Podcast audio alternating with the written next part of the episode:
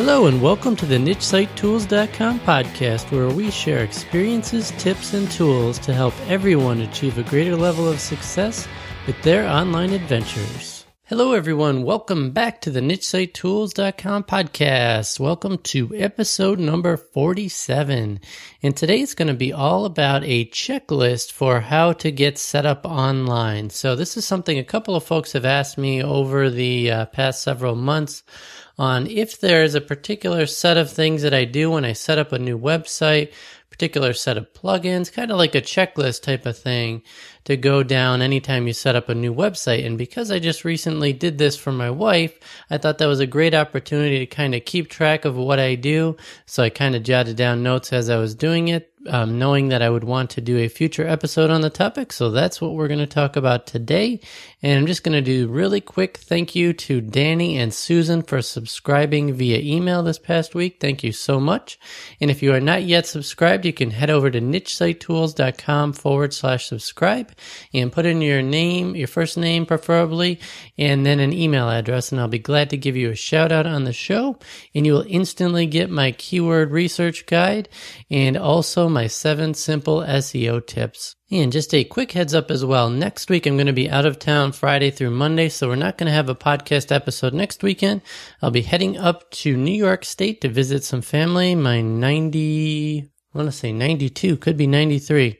Let me think about that. 22, yes, 93-year-old grandmother and several other relatives, an aunt turning 80, and just going to be meeting up with a lot of family and friends that I haven't seen in a while. It's been a couple of years since I've been up there where I grew up, so it'll be great to see everyone, but unfortunately it's going to be really cold. It actually snowed this week.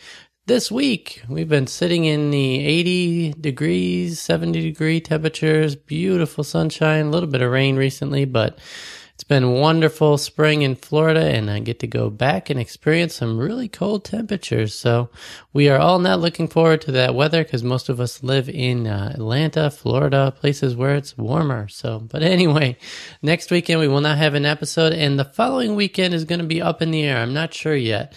If you follow golf, the TPC Sawgrass Players Championship is Mother's Day weekend. That's going to be the following weekend. And we live in the community where that golf course is. So this is the first year. We just moved, if you've been following along, about a month ago. And we are in that community. So it's going to be interesting to see kind of what goes on. I'm sure we'll attend the events either Friday, Saturday, Sunday, one of those days, two of those days. I'm not quite sure. So I'm not sure that I'm going to have a bunch of time that end of the week there to record an episode of that weekend. I'm sure we're going to have some friends over and enjoy the fun and festivities going on that whole weekend. So it may be 2 weeks before we have the next episode. I'm not quite sure, unless something urgent comes up that I need to get out. So with that said, let's go ahead and get right into the content for this week. And like I mentioned, a lot of folks have asked, probably over the last year, I've had 3 or 4 different people ask me if I have a checklist or a set, key items like certain plugins or certain rituals that I go through anytime I create a new website. And certainly there is probably about, I would say, maybe 30 to 45 minutes worth of activities that I do anytime I set up a new website. And this particular time when I set up my wife's website about 2 months ago, I actually signed up for new hosting through Bluehost. It's something I'd wanted to do for a while, and I had several other sites on my old web hosting hub account, which is where I got started. But I wanted to switch over to Bluehost. It's one of the more popular ones, and I see a lot of my friends use it, and they've had some great successes with it. So when I set out to create my wife's website, I signed up for a new 3-year plan for Bluehost. And if you are looking for hosting or you don't have your hosting account set up, I definitely recommend 2 different companies depending on your situation. Bluehost I recommend for longer term hosting. If you know you're going to stick with it and you have some upfront cash in order to sign up for a year or more of service in one time, I highly recommend Bluehost for that. And you can go through my link to get a discount, which is nichesitetools.com/Bluehost. Bluehost. And if you have the money, I highly, highly, highly recommend signing up for 3 years up front. And there's no particular reason for that other than you will save a lot of money. It doesn't change anything as far as my affiliate commission. If you do sign up through that link, it is the same no matter what term you sign up for, but every hosting company, I want to let you know up front, charges you more for your renewals than they do for your initial sign up. So it's one of those things where they want to entice you to sign up. And once you sign up for a hosting company, they know that you're not very likely to switch. So they kind of got you locked in. So when you do renew down the road, it's going to be more than you paid up front. Every hosting company is different. And you can do a web search and look for hosting company renewal rates and things like that and find some information, but they're all relatively comparable. But the best thing to do, if you can sign up for that 3 years up front, it's going to be significantly lower. So you have locked in those 3 year lower rates. So when you average it out over 3 years, it's so much cheaper than if you do it just on a year by year basis. So just wanted to mention that up front. A lot of folks find out about those higher renewal rates down the road, and it's kind of a shock to most people. So myself included. So definitely sign up for the longest term that you can. And if you're in this for the long haul, if you definitely have some bunch of different ideas or a bunch of different niche sites that you're going to try, I highly recommend doing that longer term rate. So just want to mention that up front. And if you don't have the upfront money to pay for several years at once, if you did want to kind of dabble into it, see if it's something you're interested in, you can also go through HostGator, which is the same, they have the same parent company as Bluehost, so same server, same infrastructure on the back end, but they pride themselves in offering a monthly fee. So you can sign up with no yearly commitment and go through HostGator in that way. And that's going to be NicheSiteTools.com/HostGator. And also I have a special incentive to offer you through there. If you utilize coupon code NicheSiteTools when you sign up, you can get your first month for 1 penny. So those are two different options. If you want to sign up for longer term hosting and you have the money up front, go through nichesitetools.com/Bluehost. And if you don't, if you just wanted to try things out, do a monthly basis, which is going to be more per month, but it allows you to pay as you go. You can go to nichesitetools.com/HostGator and utilize coupon code NicheSiteTools to get that first month for only a penny. But that's, something everyone's going to need. If you already have hosting, great. You can just skip right ahead to this part we're about to talk about. But if you don't yet have your hosting, you're going to want to use one of those two companies most likely. They're great rates, great customer service, and they offer unlimited hosting. You can host any number of sites that you want. And if you go through either of my links that I mentioned, you will get a substantial discount off the regular price. So that aside, now that you have your hosting or you are going to research and figure out which kind of hosting company you want to utilize, then we go on to the actual setup. So what you need to do once you set up your account with your hosting company, they have instructions on how to get set up. Step-by-step guides, both Bluehost and HostGator have excellent guides on how to get started. But basically what you're going to want to do is the first thing you need is that domain name. So a lot of the companies like Bluehost offer a free domain name. What I recommend is not using that free domain name for one of your main websites. So think of that as kind of a test site. They give you a free domain name for a year, and then they charge you whatever the full rate is for the subsequent renewal years. So in my case, I use that as a test site. So you can just call that whatever you want. All of your website directories and things are based off that main directory. So just call it something generic. So you can utilize something. This is kind of a place where I install plugins, test plugins, install different themes, make sure things are going to work. I test certain upgrades and I test certain changes on that site only. And it's always great to have that test site just as a place to test things without, your main site going down, without potentially taking an outage, without losing visitors and things like that. It's always great to have that test site as a test bed. And as far as registering new domain names, I recommend that you register all of your domain names through a third party. So don't register those domain names through your web host. You don't want to have all your eggs in one basket. And typically, when you do that, you will get much cheaper rates when you go through a company that specializes in domain registration only. So what I use is Namecheap. So you can go to nichesitetools.com/Namecheap, and you can get some great deals. What I found is that GoDaddy is who I used to use in the past, and they always had these great coupon codes where you could get $1.99 or $2.99 domain names, and you could get privacy for relatively cheap. And then when it came renewal time, you could find some other coupons to renew at a cheaper rate. Well, they've since changed their policy, and you can still get domain names on the front end cheap, but what happens come renewal time, they are far higher than most other companies out there, and they know that you're kind of locked in and you probably don't want to change things. So they're getting rid of those coupon codes on the renewal site. So for that reason, I switched recently to using Namecheap for everything going forward. I believe it's around $9 with the discount through Namecheap to register that domain name initially, and that includes the free domain privacy, which I definitely highly recommend. Keeps all of your personal information private so that you don't get spammed via email, via phone calls, which you will if you leave your information out there in the general public. And a lot of times if you're creating niche websites, you don't want your information public as well, because people can figure out what other websites you run, and it just opens you up to all sorts of things. So I highly recommend that privacy, domain privacy as part of your domain registration. And again, Namecheap gives it to you initially for around $9, and I think the renewal rates for the domains are only $12. So it's very competitive, very inexpensive, and they do a great job. I know a lot of folks that have utilized that as well. And all of the reviews that I read online just say they're really great at what they do. So definitely recommend Namecheap for your domain registration. So once you figure out what domain name you want, I would recommend going through Namecheap, getting that domain name, and then setting that up through your hosting account. And again, this isn't going to be a step-by-step guide on the specific steps you need to do.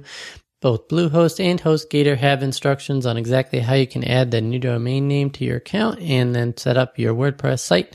So it's all there, and I will attempt to link to those particular articles as well. And by the way, this particular checklist, what I'm going to do is I'm going to create a short link to this. It's going to be NicheSiteTools.com/checklist so that you can refer to it, and then at any time I make any changes, I will be sure to keep that post updated so that you have the latest information available right there. Again, that's nicheSiteTools.com/checklist.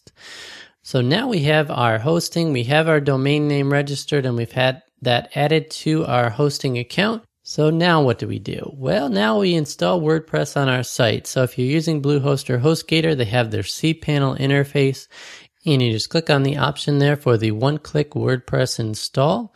And you just follow the steps that they provide. And then afterwards, I would want you to make a couple of changes. By default, your administrative account is going to be administrator or something similar. What you're going to want to do is make sure you change that. So depending on your host, they may already recommend that. But if not, you just want to go in there and go to accounts and then change that administrative account to something else. So anybody that tries to hack into your account, by default, is going to choose whatever comes with WordPress. So they're going to try administrator, they're going to probably try some other variants, but if you leave everything the defaults, you're going to open yourself to easier ability for someone to hack into your website. So I always change my administrative account to something completely different, and it depends on the particular site, and I always make sure my password is unique to each individual site as well, so that if somebody does somehow get into your hosting account or attempts to hack into your account, and let's say for whatever reason they were able to figure out your account and password, they wouldn't be able to get into each of your individual websites. So that's something I definitely recommend. I recommend that you change the actual account name from the default to something else, and make sure your password is very unique and different from each of your websites. So once you have your WordPress site set up and your database, everything going, and your site is there as a default, you are good to log into your website interface. So usually that's your website address /wp-admin. So you go to that, you log in with the account name and password that you just created, and then you are in the WordPress dashboard. Welcome, you have your first website up and running, and you probably have a post out there that says hello world or something like that. That is the default, and that's what you'll see there. So if you go into your WordPress interface in the WordPress dashboard, this is where you would install themes, you would install plugins and make any configuration changes that you need to. And I'm just going to quick and dirty go through what I change always right off the bat when I go through and what sort of plugins that I set up. So the first thing that I do once I create my website is I go to the General tab here. Let me click over to that real quick. And again, that was settings and then general. And then I changed my site title to match my site name. I changed my site address and I put in the www.sitename.com in there when I do it. And then I save those settings there. And then I click over under settings and go to permalinks. And if you click down through that, there's a couple of different options to utilize for your permalink setup. And what I choose and what I recommend everyone choose is the post name option. So you click on the radio button next to post name so that when you do a new post, it utilizes most of the words that are in the title of your article in your URL for your post. And that gives you some keywords in your individual posts, and that helps as far as SEO goes so that Google kind of knows what your article is about, and it definitely helps with rankings and getting more traffic that way. So set that permalink to post name and then hit the Save Changes button there. So those are the key items that I change right in the WordPress settings itself. And then from there, typically like through Bluehost, it's going to have a couple of default plugins in there already. So if I click over to the plugin settings, usually there's something like Akismet, which is good for anti-spam. Jetpack is installed by default, and sometimes there's a Hello Dolly plugin. That really doesn't do anything for you. It creates this particular message in your WordPress dashboard that you see, but it doesn't really do anything, so I always just remove that if it's installed. You can deactivate and delete that Hello Dolly plugin. But Akismet and Jetpack are two plugins that I use all the time anyway, so I leave those and I make sure that if they're not up to date, you can click on the option to update those plugins. And then let me click back over to my list here. So yes, I keep the Jetpack plugin. I keep the Akismet plugin. Make sure those are up to date, and you may need to, if you've never utilized Akismet before, there's a link there in the settings where you can go to get your sign up for an Akismet API key that you need for that to function. But that definitely helps to protect your site from spam. So definitely keep that there. Akismet works really well, and it's constantly being updated. So I definitely recommend keeping that and keeping Jetpack as well. If either of those two plugins are not installed by default, I would recommend that you install them along with a couple of others that I'm going to mention here real briefly. So Jetpack, Akismet. The reason I keep Jetpack and I utilize Jetpack is that has a couple of great options. One of them, recently I had a related post plugin and that company ceased to exist. So I had to switch over. And what that related post plugin does is underneath each of your existing posts, you can have links to some of your related articles that are along the same lines of your existing post. So basically what that does is if somebody's reading about, say, this particular checklist, there's probably going to be links to other plugins and other articles that I have about WordPress. So that'll keep your readers around longer. That'll keep people on your site longer. And that also helps to decrease your bounce rate, which helps your rankings and traffic. So anything you can do to give your readers more content that they may enjoy is great from a user experience perspective as well. So it's a win-win situation. So that related posts option within Jetpack, and also they have the option within there under subscriptions that when somebody goes to leave a comment on your site, they can subscribe to comments. So anytime anybody else leaves a comment after theirs, they'll get an email. That option is available through Jetpack. You can enable that. And there's also ways people can subscribe to your site through the Jetpack plugin. I use something different for that because I utilize MailChimp, but there's a lot of great options. Definitely check out Jetpack. It's made by the folks at WordPress, and it's highly integrated with WordPress itself for that reason. So there's a lot of there's sharing options I saw they added recently, and there's a whole other things that you may be able to do with just that one plugin rather than having to keep and maintain multiple other plugins. So definitely check it out. I haven't even really touched the surface on there, and I haven't used a lot of the features that are available in there, but you may be able to knock out several other plugins just by using that one Jetpack plugin. So check it out, see if there's other things in there that might be useful for you. But what other plugins do I install? One of the main ones is the WordPress SEO by Yoast plugin, and that's what's going to allow you to have meta descriptions for your posts. So when you have a post that appears in the search results for Google, you can specify what text you want to appear there. Usually it's 150 characters or less, kind of like a tweet, but you can change the description in there. You can change your tags, your things that help you rank. It's a really great plugin, and I highly recommend that you install that and enable it and use that plugin for your SEO things that you set for your individual posts or pages rather than putting it into your theme, because that way if you change themes down the road, you don't have to worry about those settings being maintained from theme to theme, and that's something that I had an issue with. So I had Thesis theme, which has the SEO stuff built in, and I wasn't thinking ahead that I would change themes one day down the road. And as a result of that, I will have to do, anytime I switch from Thesis to Elegant Themes or any other theme like that, once you have your SEO settings in the theme itself, it makes it more difficult to switch down the road. So if you have them in your plugin, everything is kind of self-contained within there, and it's irrelevant to whatever theme you have. All those settings will be maintained. So that's a great plugin. That's one of the most highly recommended ones out there. And it is absolutely free, and Yoast himself updates it often, and there's a lot of great tutorials on how to set that up properly and exactly what to set in there. But right out of the box, it does a great job. And in that plugin itself, you can enable sitemaps, which is something that Google needs to find your site and find your content on your site. Sitemaps make it a lot easier to do that. Previously, I used a different plugin for that particular feature, but it's built right into Yoast WordPress SEO, so definitely take advantage of that. Make sure, I think it's enabled by default, but if it isn't, on the XML sitemaps tab, just make sure you enable that, and that will help you get your content ranking as quickly as possible. And there's another plugin by Yoast as well called Google Analytics for WordPress that you should install. And what you should do is go out to Google Analytics, so search for that if you don't yet have an account, sign up for a free Google Analytics account, plug in your settings for your site, so your URL, and then you will get an account from Google Analytics that you can plug into the Google Analytics for WordPress plugin. And what that does is it keeps track of your site, so you can keep track of all of your stats for your site. You can get ton of information through Google Analytics, how many people come to your site from mobile devices, what mobile devices they're using.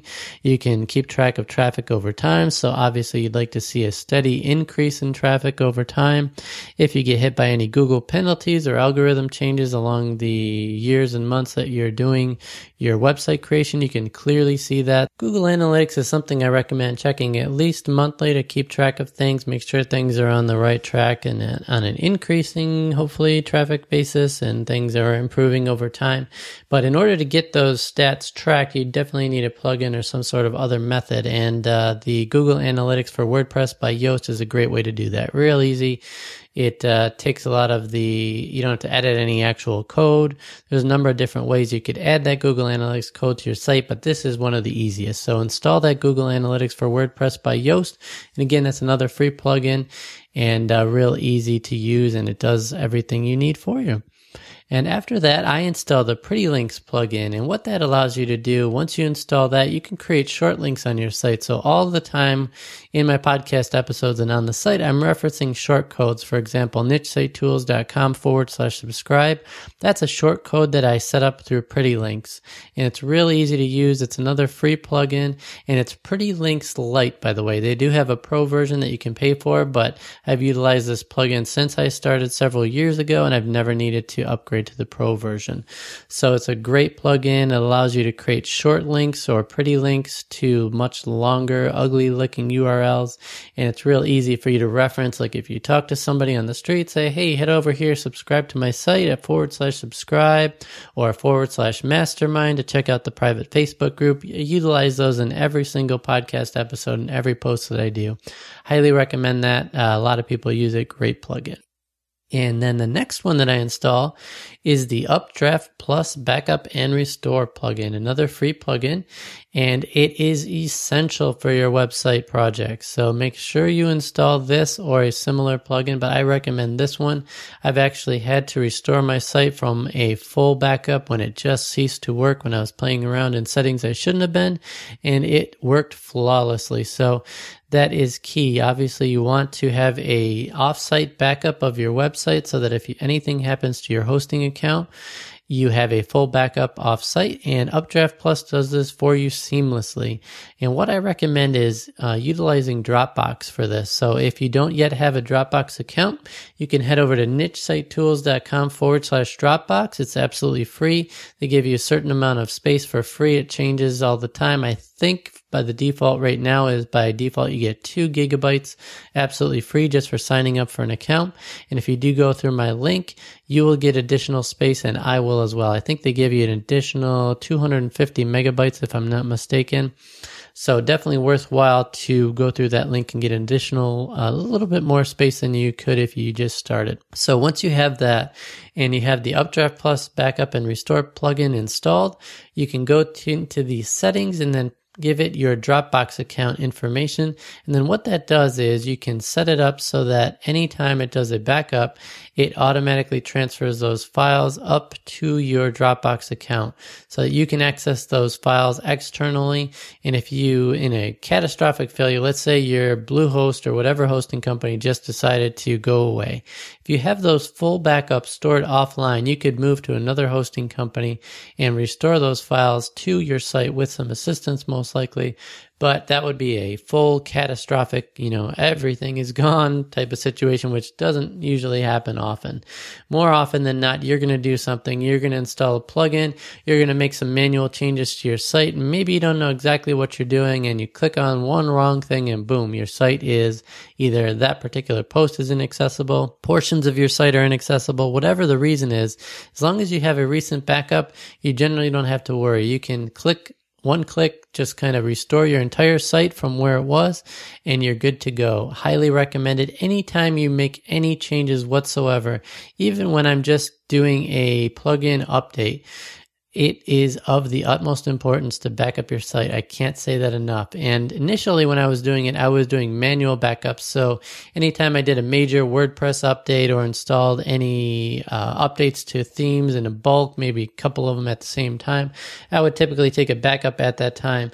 But what happened in my particular case when I lost my site, it just became inaccessible. All my content was still there, but I clicked on something in the WordPress database, and just clicking on that caused my site to be inaccessible, my content to be gone. You just get an error when you go to any content on my site.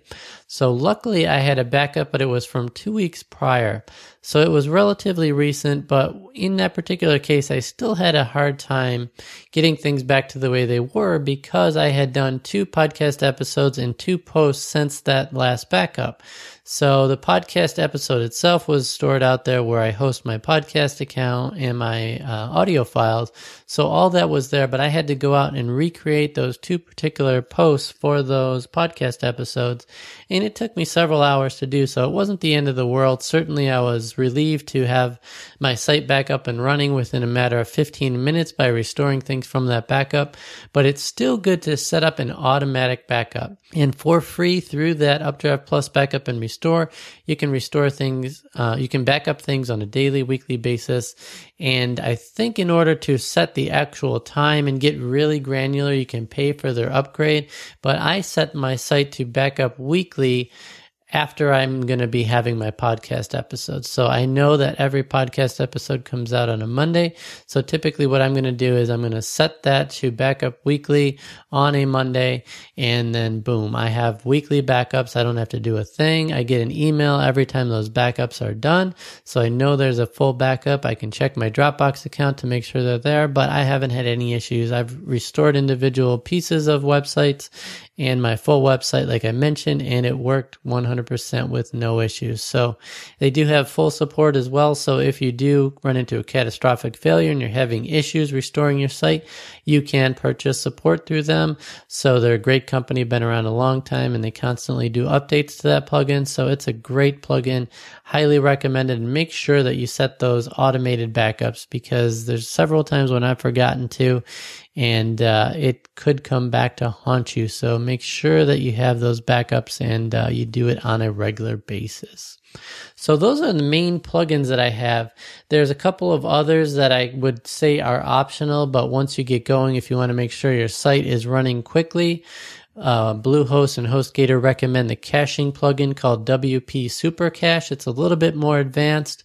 They have some settings that specifically help you optimize their site for their hosting.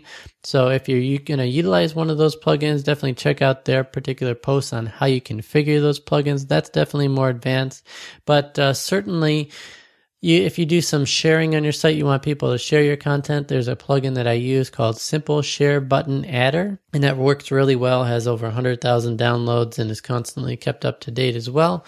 But again, these are things after the fact, and I recommend that you try to keep your plugins to a minimum, because any time that you have more plugins, it's generally going to increase the load time for your site, which could affect your traffic and rankings. And the more things that you need to keep up to date, the more things that could potentially go wrong. I've had plugins that I've updated in the past, and then all of a sudden your site has slowness issues or certain things don't appear right on your site. If you're installing one plugin at a time or updating one plugin at a time, you can generally pinpoint, okay, something with that particular plugin broke something, so I can disable that for now, maybe contact the support for that particular plugin and see if other people are having that issue. So usually with a limited number of plugins, you have less issues. So the more plugins that you have, you can run into more issues, increase your load time. So try to keep those to a minimum. Certainly, if there's a plugin that's going to help you accomplish something that you'd have to manually edit files on your website or get really in depth, certainly go the plugin route. Definitely, if you have a need for a particular plugin, use it by all means.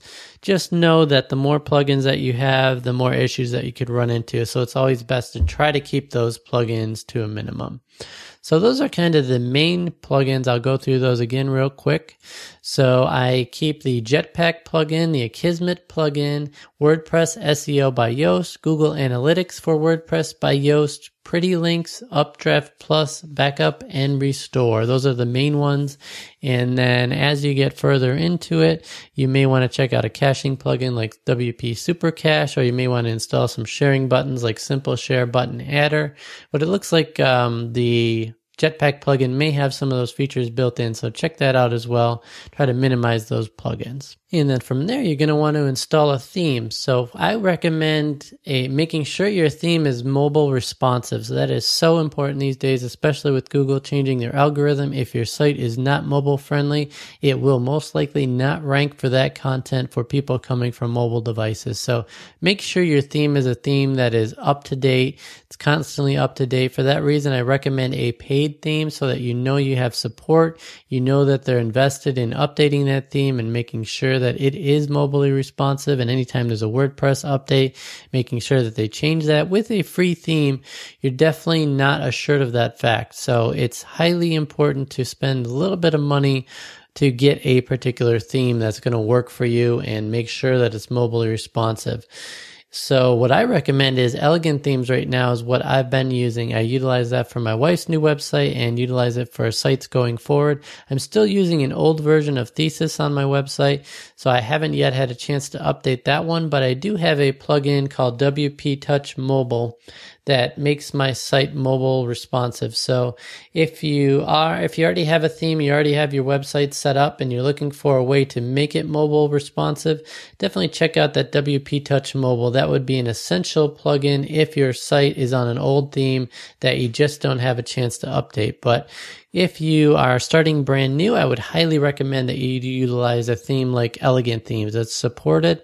They have, I think, 87 at last count different themes available that you can choose from in their suite of themes. And two of the most popular ones are Divi, which has a real great interface. It makes your site look really professional without a lot of intervention.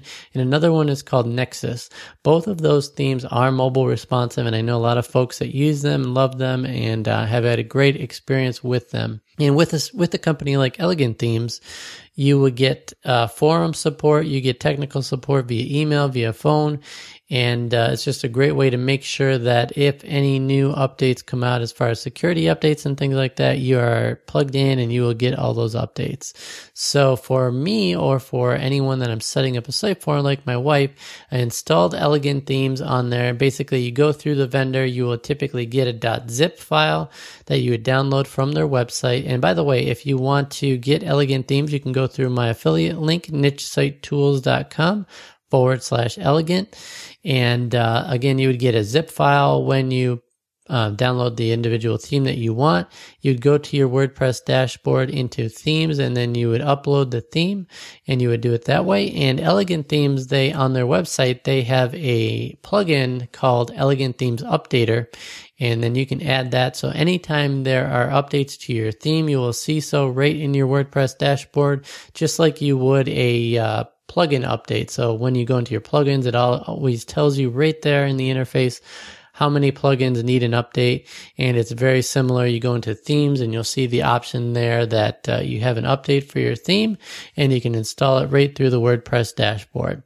And one other thing, when you're setting up a new theme that I highly recommend, is using a child theme. And you don't have to get into the details of exactly what that means. It sounds like it's complicated, but it's really not. What that allows you to do is, if you have a child theme, you have your main theme, which is always out there, and anytime there's an update, you can update that main theme with no issues. You don't have to worry about anything changing on your site, because all the changes that you would make as far as settings go, or any changes that you would make to the theme itself, customizations, would be in that child theme. So that's so important when you have a theme like this, which would be updated constantly for any issues as far as security goes, or any updates that need to happen for WordPress changes. You want to make sure that you can update those anytime those updates come out. And under normal circumstances, if you made any customizations or changes manually to your theme, which you will inevitably down the road at some point in time, those changes could be lost when you update your theme. And the way that I do that is through another plugin called Child Theme Configurator. And all you have to do is install that Child Theme Configurator plugin, click on the settings for the plugin, and then if your theme isn't active, click it from the drop-down box, click Create New Child Theme, and then click Generate Rebuild Child Theme Files, and then boom, you have a child theme. So for instance, in the case of my wife, the site is built on the Divi theme, and I called it Divi Child Theme, so that I know if I go into my themes and I activate my theme there, I activate the Divi Child Theme and not the actual Divi theme itself. So then from that point on, all you're doing is making any of your theme setting changes in the Divi Child Theme section. So that's specific to the Divi theme, but I would recommend doing that for any of your themes. That way, anytime there's an update for your theme, you're not worried about making the updates and losing any changes that you've done. As long as you make all of your changes and customizations in your theme in the child theme, then you don't have to worry about making those updates. So it keeps everything independent. And using that plugin to set up the child theme just makes things easier. You don't have to manually change anything on your site. It's real quick and easy to do. And then from that time forward, you just make your changes on the child theme.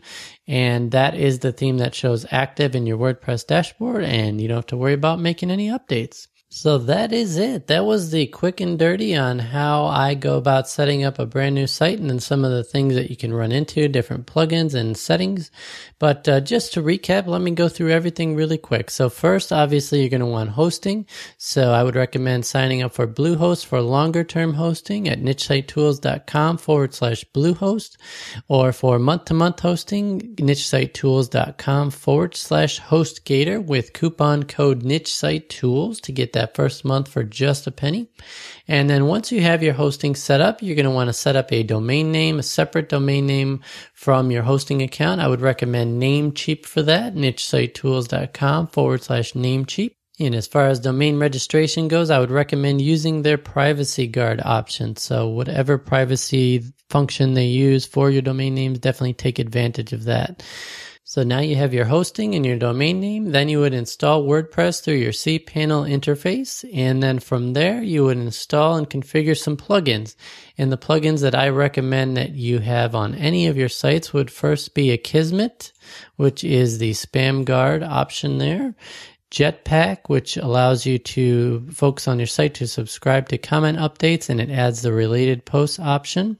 Then I would install the WordPress SEO by Yoast plugin for your SEO options for your posts and pages. Then I would install the Google Analytics for WordPress by Yoast to make sure that your statistics for your website are tracked by Google Analytics. Then I would install Pretty Links in order to shorten those URLs and to be able to provide folks with short, easy to remember URLs for specific things on your website. Then I would install the Updraft Plus backup and restore plugin. And I would link that with a Dropbox account, which you can sign up for at NicheSiteTools.com/Dropbox. And that would take care of most of the plugins. If you wanted to go a little bit more in depth and increase the speed load time for your site, you can check out the WP Super Cache plugin and make sure that you use the settings that your web host recommends. And if you wanted to add sharing, one way you could do that as far as being able to share posts on Facebook, Twitter, and things like that, you can install the Simple Share Button Adder plugin. But those two are optional. Those first sets of plugins I definitely would recommend on any sites that you have. And then from there, you're going to want to install a theme. You grab the zip file for your particular theme. I recommend premium themes. Elegant Themes is one of those you can find at nichesitetools.com/elegant. And two of the themes that are most popular and most used by folks that I know are the Divi theme and the Nexus theme. Both are very mobile responsive, updated often, and highly utilized and well recommended by folks that I know. So definitely check out Elegant Themes if you're looking for a particular theme. And then once you install your theme, make sure you install a configure a child theme, which you can do so. One of the ways is via the Child Theme Configurator plugin, and you can just name that child theme something like the name of your existing theme. So in my case, Divi Child Theme. Then you know you're editing any changes that you make to your theme. You make them in that theme. You would activate the Divi Child Theme in my case, and then make any changes to your theme through that particular theme, and then leave your main Divi theme untouched. And then anytime there is an update to your theme, you can update the main Divi theme. Don't have to worry about any customizations that you've made in the child theme, and life is good. So hopefully that helps. After you've set up all that, one of the first things you're going to want to do beyond that is to set up a mail account. And I utilize MailChimp for that as far as my email list and gathering subscribers, automatically sending out emails when somebody subscribes to give them the two guides that I send out. So definitely would recommend signing up for a mail service like that. MailChimp is absolutely free for new folks, and it is absolutely free for up to 2,000 individual subscribers and up to, I think it's 12,000 emails per month that you can send out through MailChimp. So it's a great service, and I highly recommend it. And then once you have your account, I recommend you go into there. There's an option to create sign-up forms, and then you copy paste that code into a text widget on your site. And wherever you're going to collect emails from, then you could add that to your site and get that email list going right from the start. And make sure when you create your website that you have in mind that when people are going to sign up for an email, you're going to need to provide something to them, especially these days, before they're just going to openly give you their email address. So usually it's going to be some sort of e-guide or a couple of page PDF guide on something that would be related to your site that your readers would be interested in. So definitely keep that in mind. Initially, when I created my sites, I just put an email sign-up form on my site without providing an incentive for somebody to leave their email address, and I got 0 email subscribers over a year. And that didn't change until I added my free e-guides, and one of them is the keyword brainstorming guide to give people ideas on on what to write about. And the other is 7 simple SEO tips post that I had that I turned into a PDF guide. All things that are really relevant, really helpful to my audience, and definitely saw the subscribers increase dramatically from that point on. And of course, referencing the /subscribe option in my podcast and things like that get more subscribers and make people aware of it as well. So all those things can definitely help, but I recommend for sure signing up for MailChimp, and make sure that you create that sign up form on your site and provide some sort of incentive for somebody to sign up and give that email address. So if you followed along this far, you now have a website that is hosted, it is up and running, it has privacy enabled, you have all the plugins that you need to back up your site, you're ready for SEO, you're gathering statistics and sending them to Google Analytics, you can create some short links, easy to remember links for folks to subscribe to your site or to take them to specific posts that you want to highlight, and you have a mobile responsive theme installed that you can make changes to without being affected by theme updates. And you have your email service set up through MailChimp, which you can configure to send out automatic updates to anybody that subscribes so that any new posts that come out will automatically be sent to them. And you should also put that MailChimp sign up form on your website prominently and provide your audience with something of value. So make sure it's something that's relevant to the particular niche you're in and the particular audience that's going to be on your site, something useful, something relevant, and something that would entice them to provide that email address to you and trust you with that email address, and make sure that you do not abuse that trust. You know, obviously maintain that list yourself. Don't sell the list, things like that. Make sure you mention that as a spam-free zone, stuff like that. And keep that audience coming back, keep them engaged, and build up that trust with them over time, which is going to help build that traffic and get you to where you want to be, hopefully getting passive income down the road and making all your upfront efforts worthwhile. So hopefully this was useful to a lot of you folks out there that I know had asked about particular plugins, settings, things that I do anytime I set up a new website. And of course, if you have any suggestions on particular plugins that you think are key, leave them in the show notes for this episode, which will be NicheSiteTools.com /checklist or the number 47 for this particular episode. Thank you so much for listening, and I hope you have a fantastic upcoming week or two. Bye-bye now.